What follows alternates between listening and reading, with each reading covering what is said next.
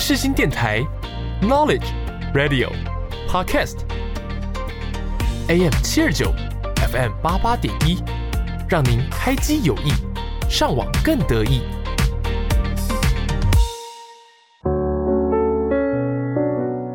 今天是一个适合恋爱的好日子。我单身，爱不在晕，报告都做不完了，还想谈恋爱啊？嘘，好日子，恋爱吧，跟你分享大大小小的爱情 emoji。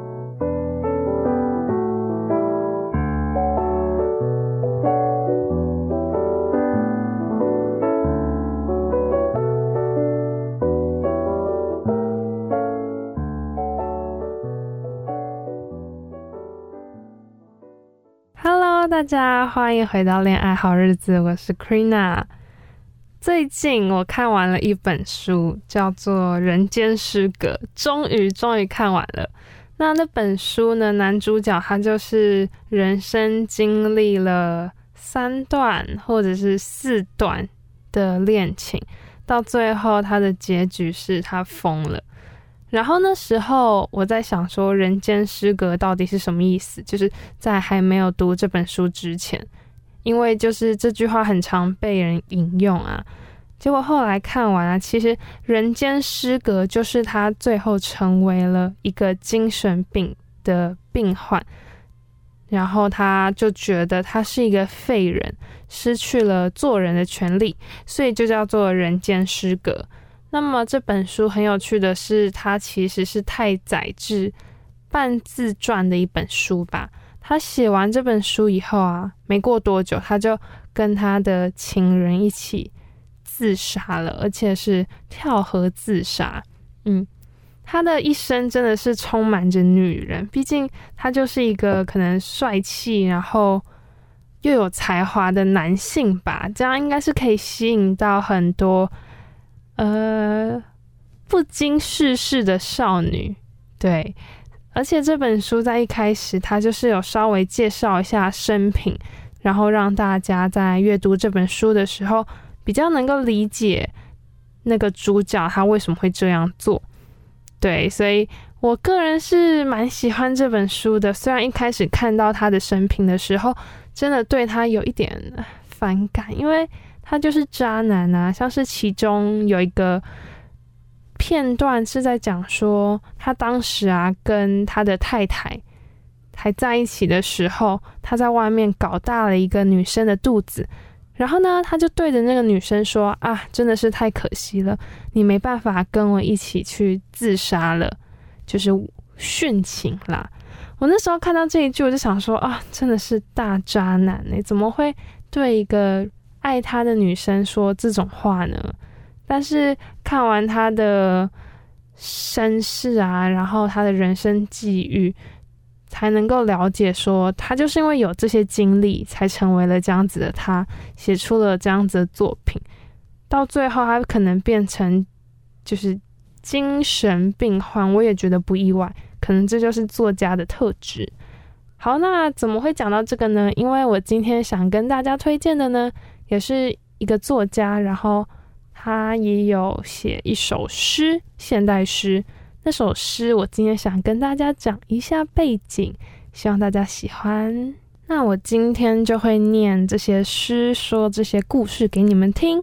这首诗呢是来自席慕蓉的《一棵开花的树》。那我先告诉你们，这本这个诗是怎样的背景下创作而成的。那这是他在二零零七年的时候。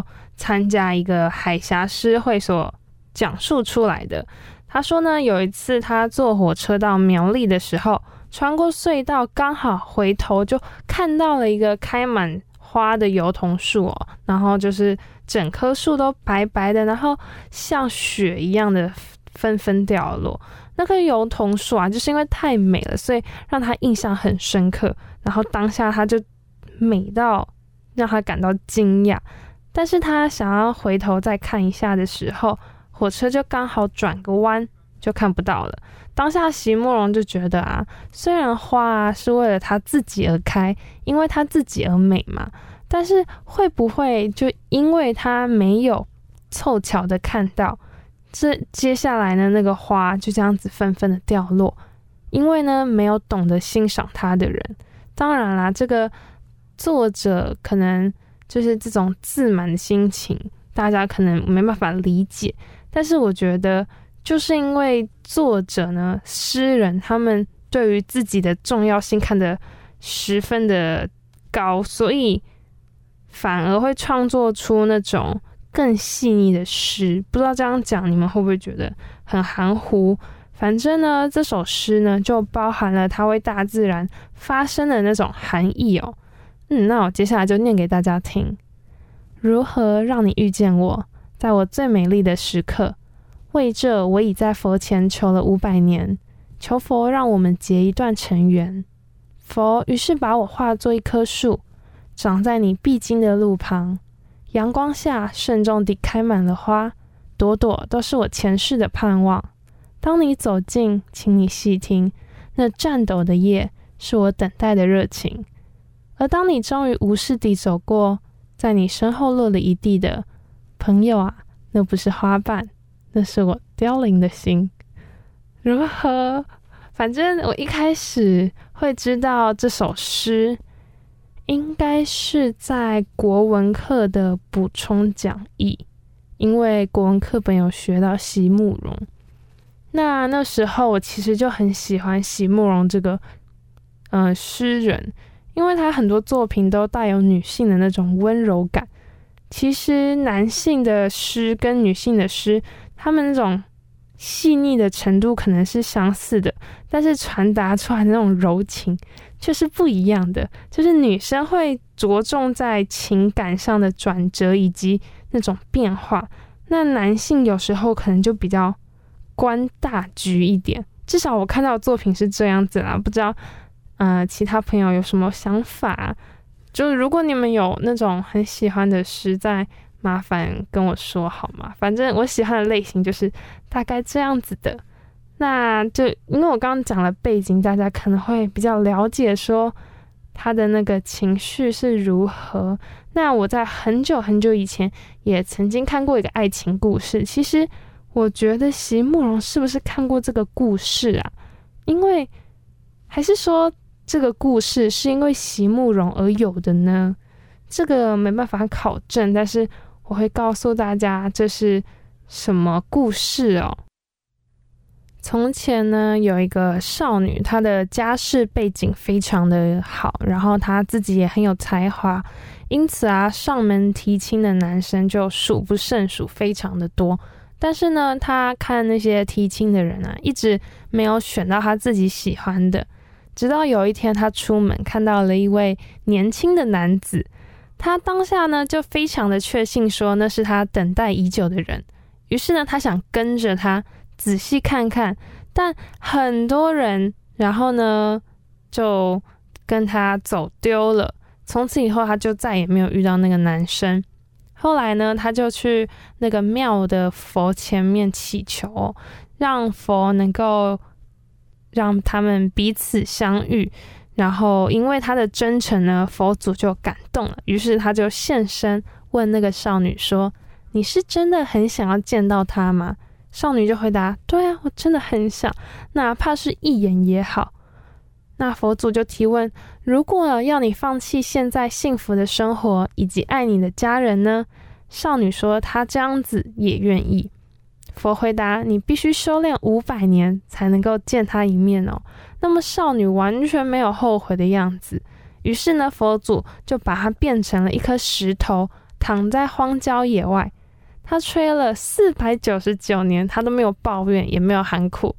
但是呢，这四百多年来，让他最痛苦的是，他竟然都没有看到一个人影。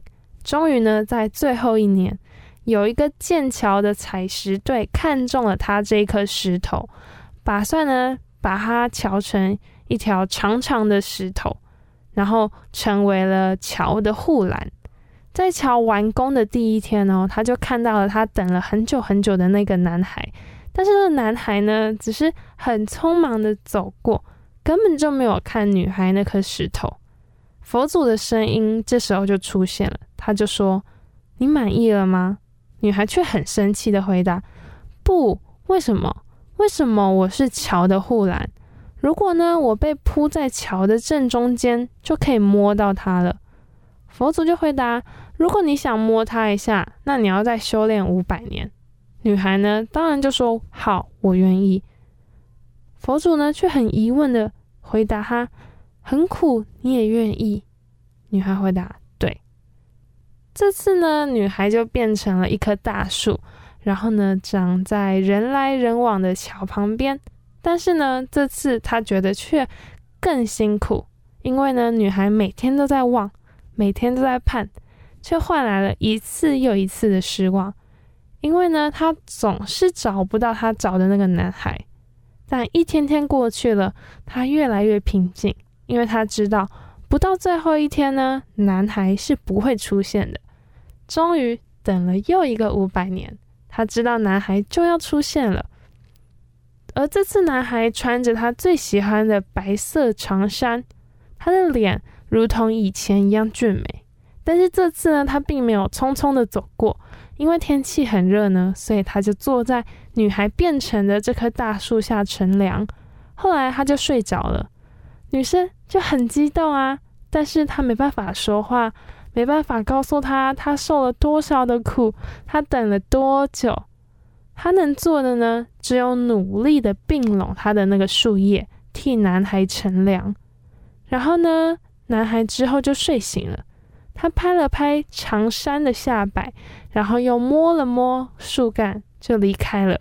他离开以后，佛祖就出现啦。他说：“你是不是想他的妻，当他的妻子？”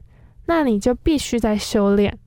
这次呢，女孩很平静地回答佛祖：“我很想，但是不用了。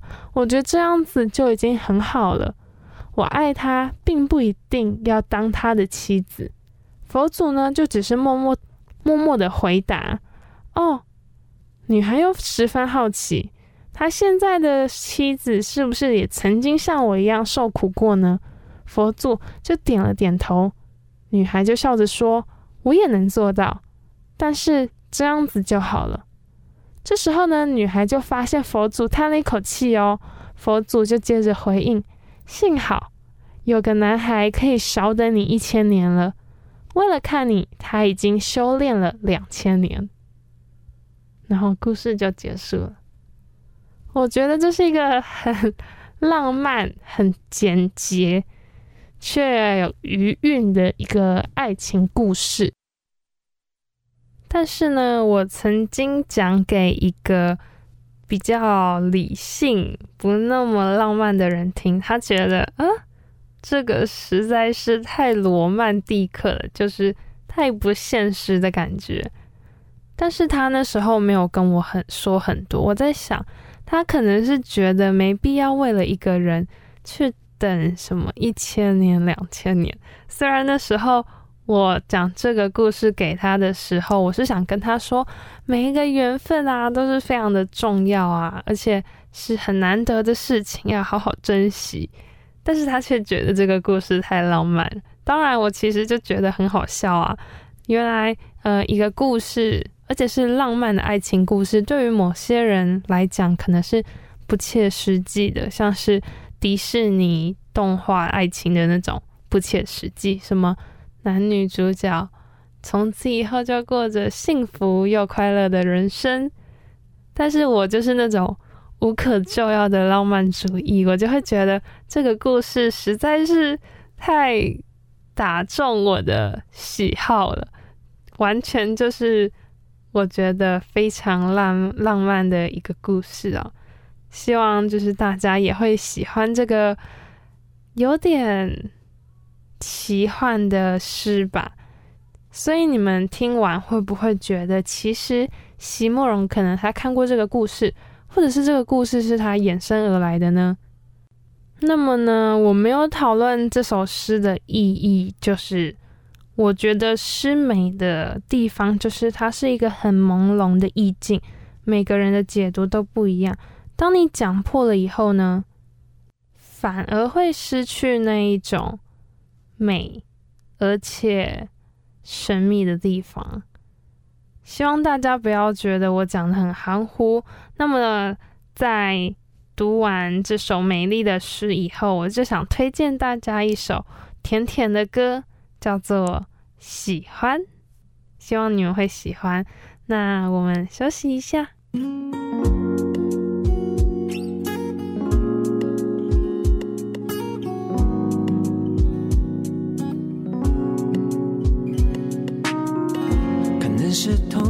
的同学，可能某一间咖啡店，一定曾经见过你。抱歉，邂逅不够体面。每次用心准备，都会出彩，幻想会不会反而？让你觉得特别。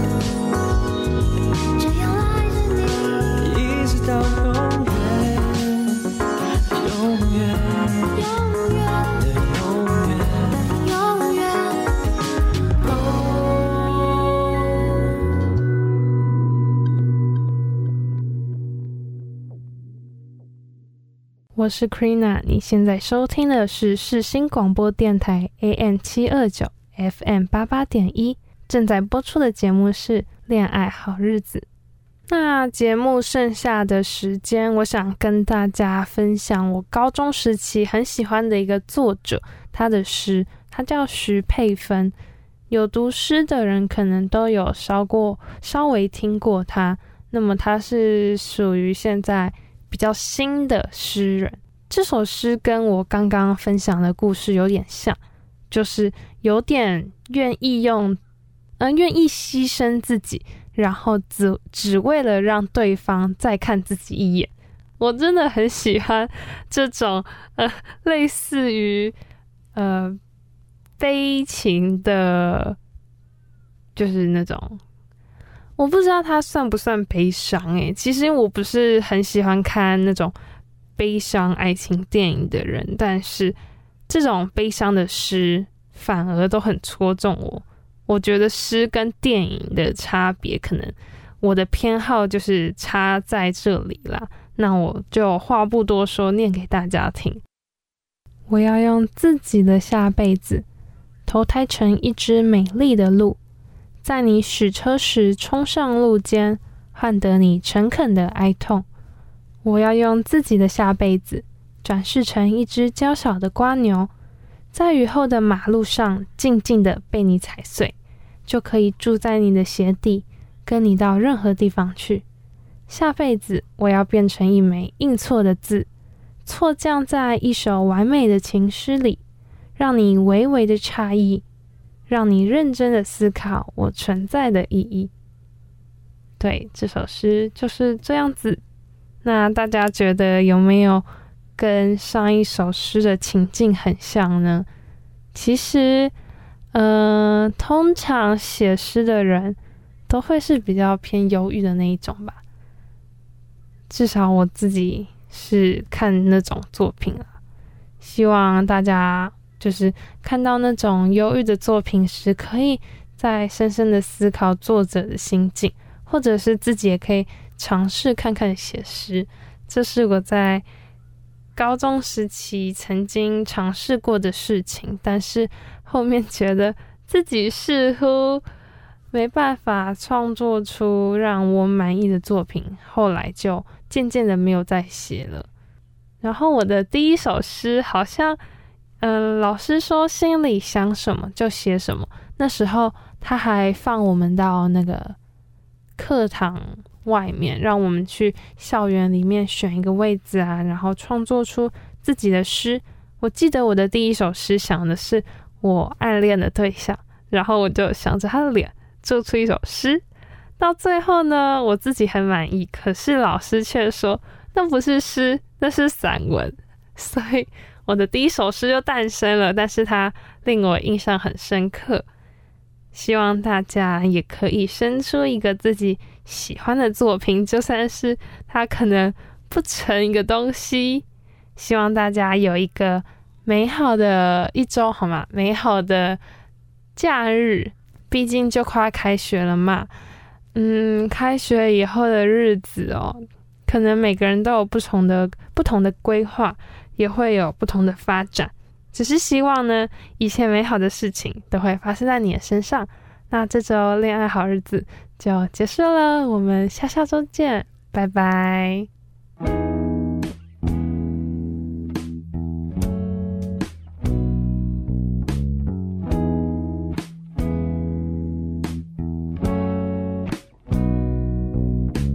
Watch the sky, you know I like a star.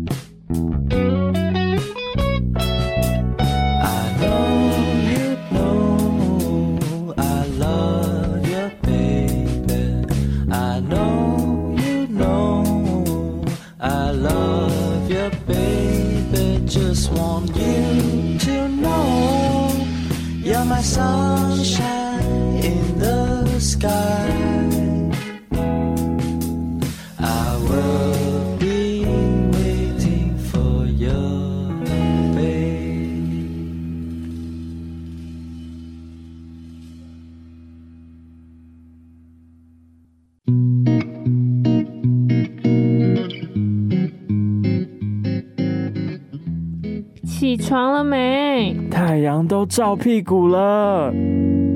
有好的好的音乐在这里，在我们最熟悉的好日子里。不管你睡得多晚，起得多晚，好日子永远在这里，欢迎光临你。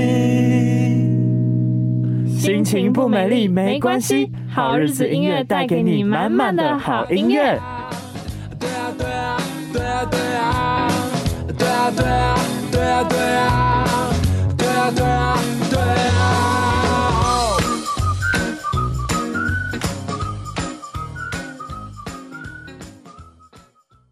各位听众朋友们，大家好，欢迎来到今天的音乐好日子。你现在正在收听的是世新广播电台。我是下半段的节目主持人许晨，在今天的节目当中，我想要来跟大家介绍一个我非常喜欢的乐团，它是起源于爱尔兰的 YouTube 不是那个 YouTube Premium 的 YouTube，我所说的 YouTube 是在八零年代英国最受欢迎的摇滚乐团之一，而这个摇滚乐团影响了后面。不管是后现代摇滚啊、根源摇滚等等的许多的摇滚乐团的乐风。那在今天的节目当中，我将会以 YouTube 在一九八七年所发行的《The Joshua Tree》为主要介绍的专辑。嗯、这张专辑的发行时间大概是在他们乐团成立的第十年的时候，也就是他们乐团最巅峰的时期。在一九八六年。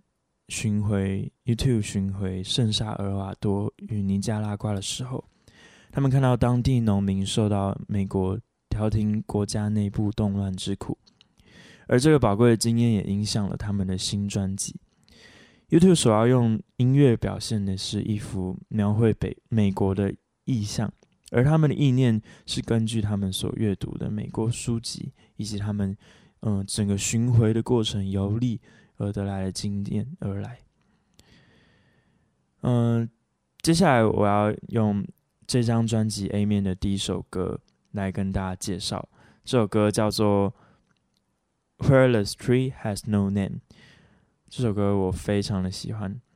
大家在听的时候，可以试着把眼睛闭起来，去听它音乐当中的细节，听每一个每一个乐器。然后跟主唱还有和音之间的变化，有些人很喜欢用合成器，还有他们吉他手 The Edge 也是非常的厉害。那我们就话不多说，来听这首来自 YouTube 的 Where the Street Have No Name。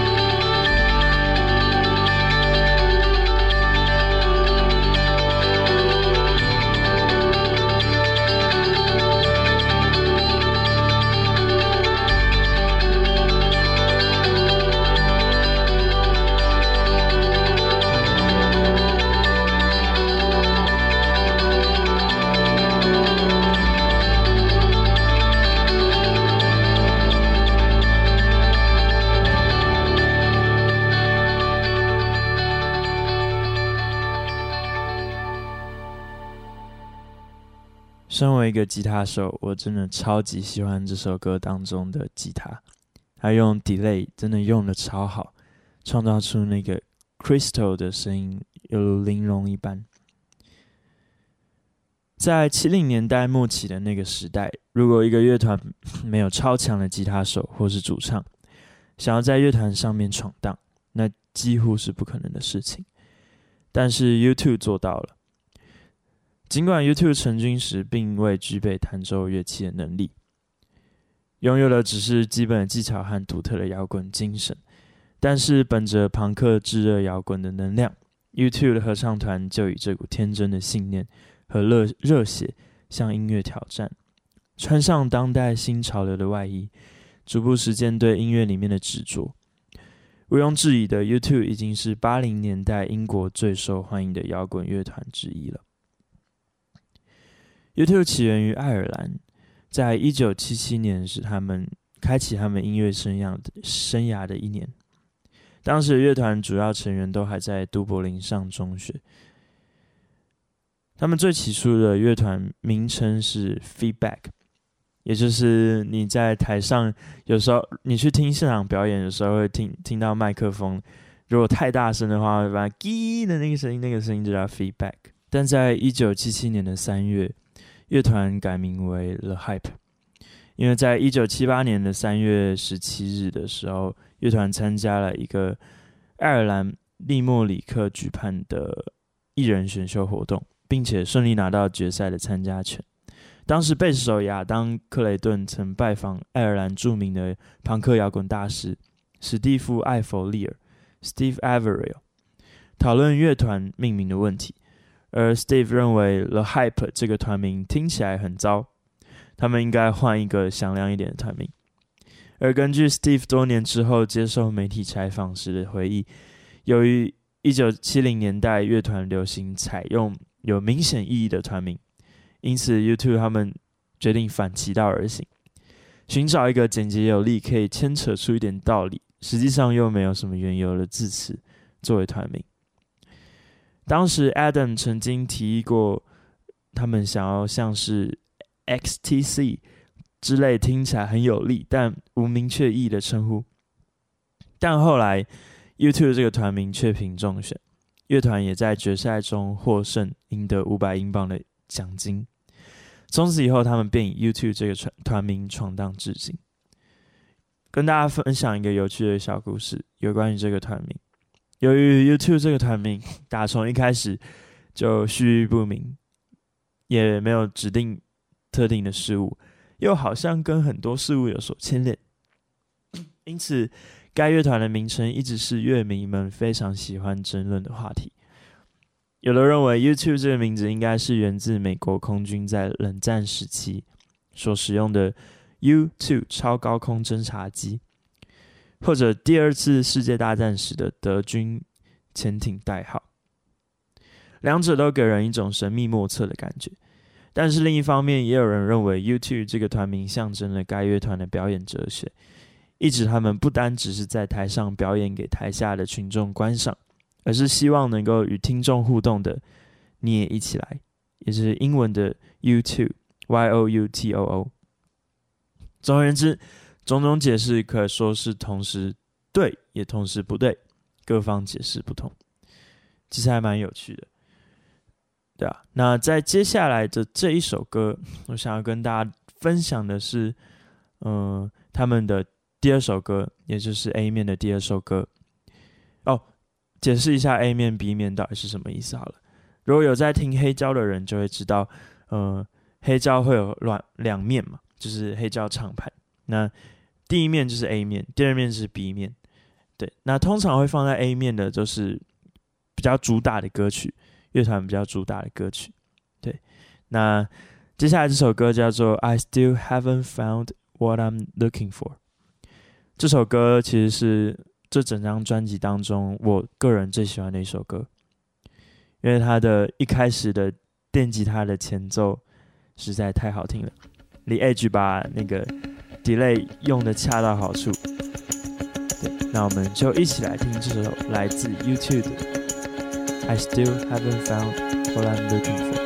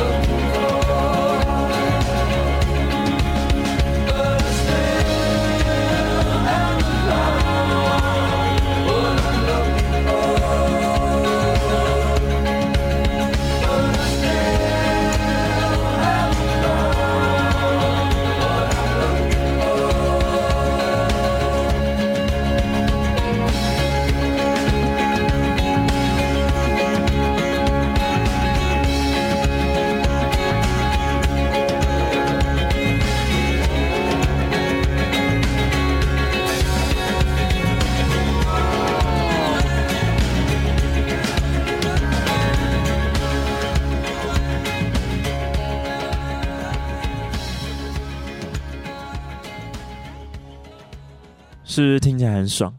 我每次听这首歌的时候，就会嗯把音响开到最大声，然后在房间里面跳舞。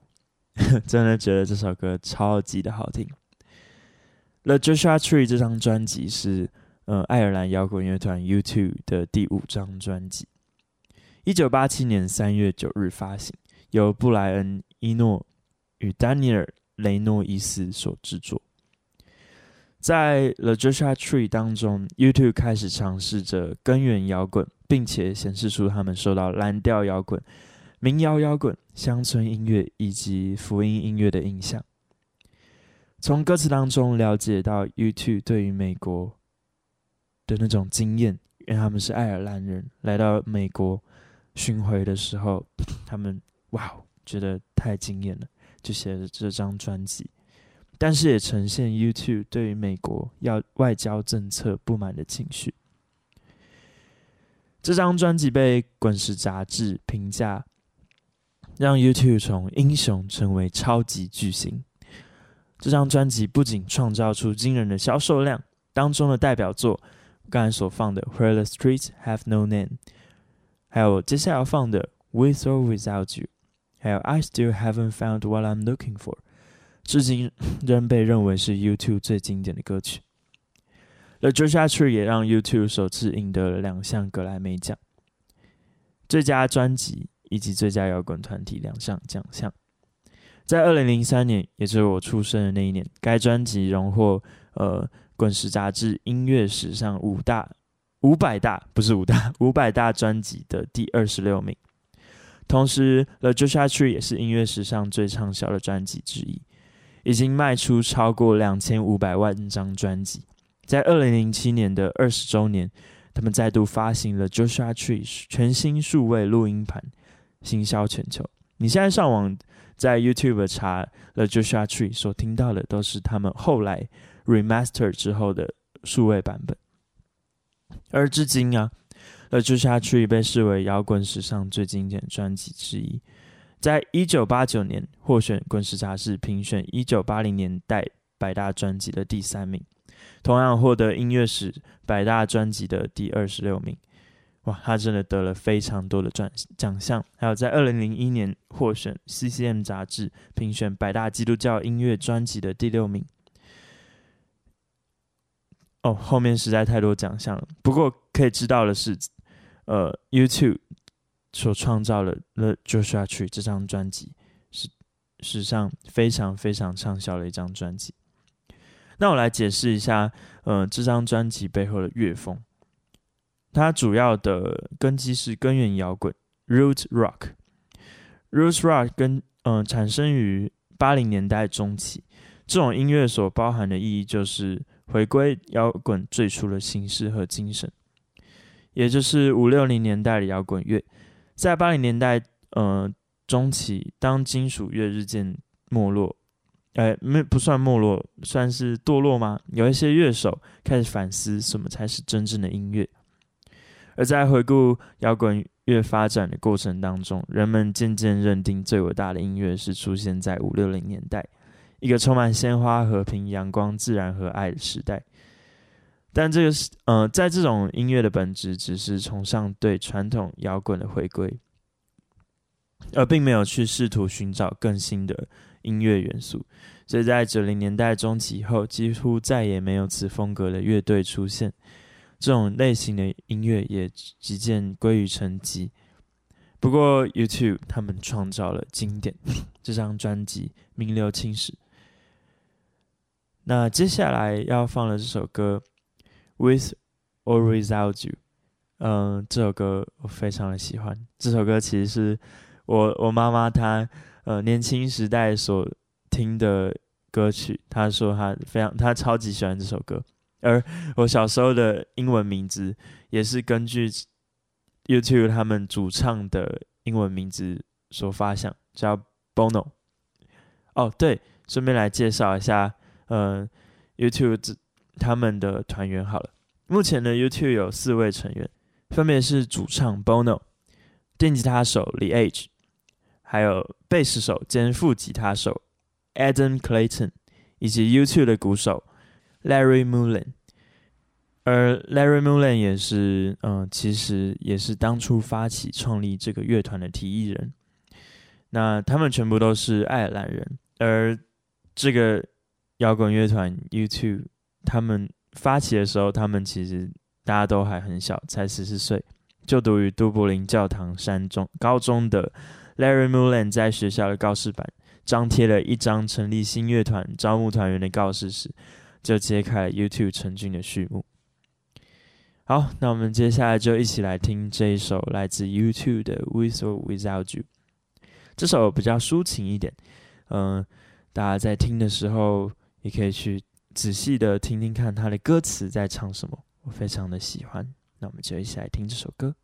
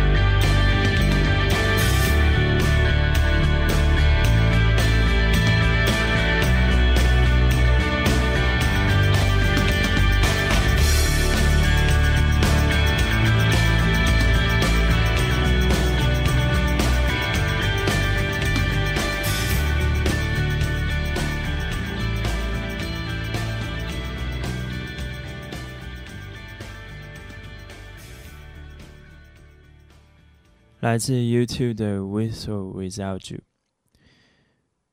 你现在正在收听的是世新广播电台，我是音乐好日子的主持人许晨。那接下来我要跟大家介绍的最后一首歌，叫做《Mother of the Disappeared》。嗯，这首歌是在一九八六年的时候，YouTube 他们在一个国际特色主持组织的演出。嗯，Bono 在嗯，YouTube 他们所出版的一本书当中有说到，他所在创作这首歌的时候，是在他妈妈呃，在他岳母的吉他上创作的。他说到。For these beautiful women with pictures of their missing sons and daughters，其实这是一首呃关于嗯、走失，嗯、关于因为政权，因为许多现实因素而被迫离散的母亲与子女们的故事。YouTube 在嗯、South America 所巡回的时候，他们看到这些因为政权的或是现实因素所离散的家庭，他们就有感而发，就创作了这这首歌曲。Adam Clayton 在嗯二零一七年的时候说到：“But there's an optimism in the melody that we can survive these dark forces。”可以看到 YouTube 他们所想要表达的。嗯、是尽管在悲剧背后，还是有存活的盼望。所以尽管悲伤的歌词，但可以在旋律还有后面听到盼望。那最后，我们就一起来听这首来自 YouTube 的《Mother of the Disappeared》。而我们的好日子音乐节目也接近了尾声，那我就要在这里先跟大家说拜拜啦。希望大家会喜欢今天这一集的节目内容。大家如果想听 YouTube 更多的歌曲的话，也可以上 YouTube，YouTube 不是 YouTube 哦，上 YouTube 查询 YouTube，搜寻他们的歌曲。你也可以去听 The Joshua Tree，我非常推荐。而且你听的时候一定要在家里面把灯关掉，把音响开到最大声，然后闭上眼睛，你就会仿佛看见。YouTube 在你面前演奏，好，那最后我们就先来欣赏这首来自 YouTube 的《Mother of the Disappeared》。